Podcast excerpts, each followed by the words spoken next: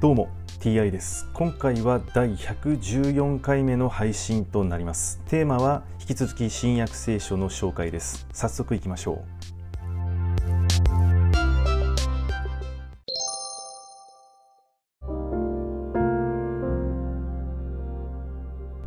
新約聖書第113回。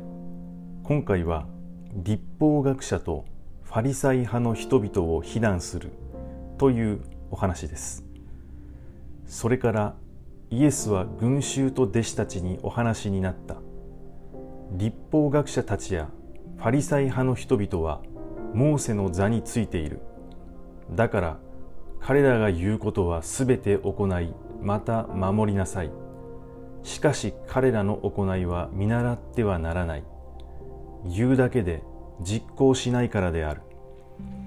彼らは背負いきれない重荷をまとめ人の肩に乗せるが自分ではそれを動かすために指一本貸そうともしない。そのすることはすべて人に見せるためである。聖句の入った小箱を大きくしたり衣服の房を長くしたりする。宴会では上座街道では定石に座ることを好みまた広場で挨拶されたり先生と呼ばれたりすることを好む。だがあなた方は先生と呼ばれてはならない。あなた方の死は一人だけであとは皆兄弟なのだ。また地上のものを父と呼んではならない。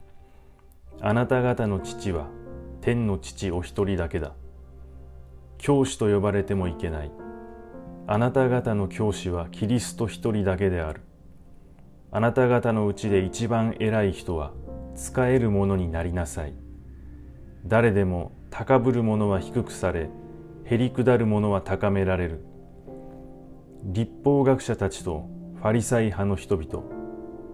あなたたち偽善者は不幸だ。人々の前で天の国を閉ざすからだ。自分が入らないばかりか。入ろうとする人をも入らせない。立法学者たちとファリサイ派の人々。あなたたち偽善者は不幸だ。回収者を一人作ろうとして海と陸を巡り歩くが回収者ができると自分より倍も悪い地獄の子にしてしまうからだ。物の見えない案内人あなたたちは不幸だ。あなたたちは神殿にかけて誓えばその誓いは無効である。だが神殿の黄金にかけて誓えばそれは果たさねばならないという。愚かで物の見えない者たち。黄金と黄金を清める神殿とどちらが尊いか。また祭壇にかけて誓えばその誓いは無効である。その上の供え物にかけて誓えばそれは果たさねばならないという。物の見えない者たち供え物と供え物を清くする祭壇とどちらが尊いか。祭壇にかけて誓う者は祭壇とその上のすべてのものにかけて誓うのだ。神殿にかけて誓う者は神殿とその中に住んでおられる方にかけて誓うのだ。天にかけて誓う者は神の玉座とそれに座っておられる方にかけて誓うのだ。立法学者たちとファリサイ派の人々あなたたち偽善者は不幸だ。八花イノンドウイ教の十分の一は捧げるが立法の中で最も重要な正義慈悲誠実はないがしろにしているからだ。これこそ行うべきことである。もとより十分の一の捧げ物もないがしろにしてはならないが。物の見えない案内人あなたたちは武よ一匹さえも越して覗くがラクダは飲み込んでいる。立法学者たちとファリサイ派の人々あなたたち偽善者は不幸だ。杯や皿の外側はきれいにするが内側は強欲と放縦で満ちているからだ。物の見えないファリサイ派の人々まず杯の内側をきれいにせよ。そうすれば外側もきれいになる。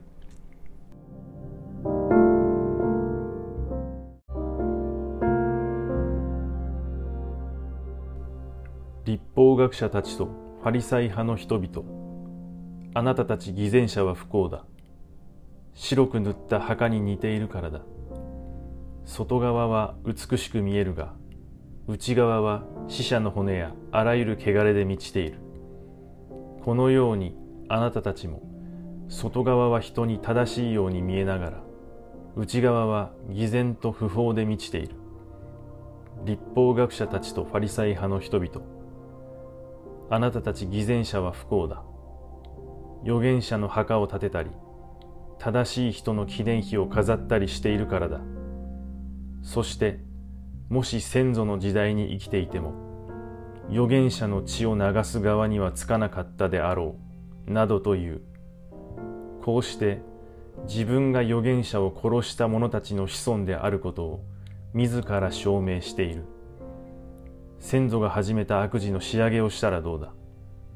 蛇よマムシの子らよどうしてあなたたちは地獄の罰を免れることができようかだから私は預言者、知者、学者をあなたたちに使わすが、あなたたちはその中のあるものを殺し、十字架につけ、あるものを街道で鞭打ち、町から町へと追い回して迫害する。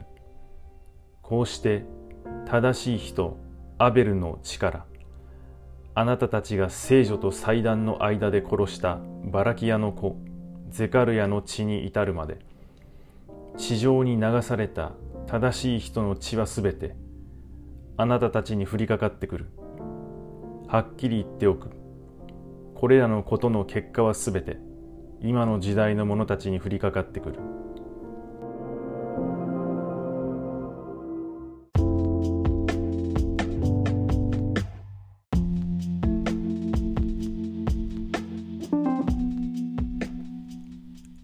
言うだけで実行しない人ですとか偽善者また正義慈悲誠実をないがしろにする人。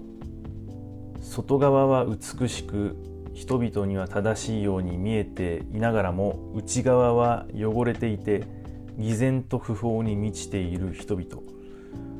まあこのような人たちは常識的に考えて非難されますね。今回はこれで以上です。また次回もどうぞよろしくお願いいたします。それでは。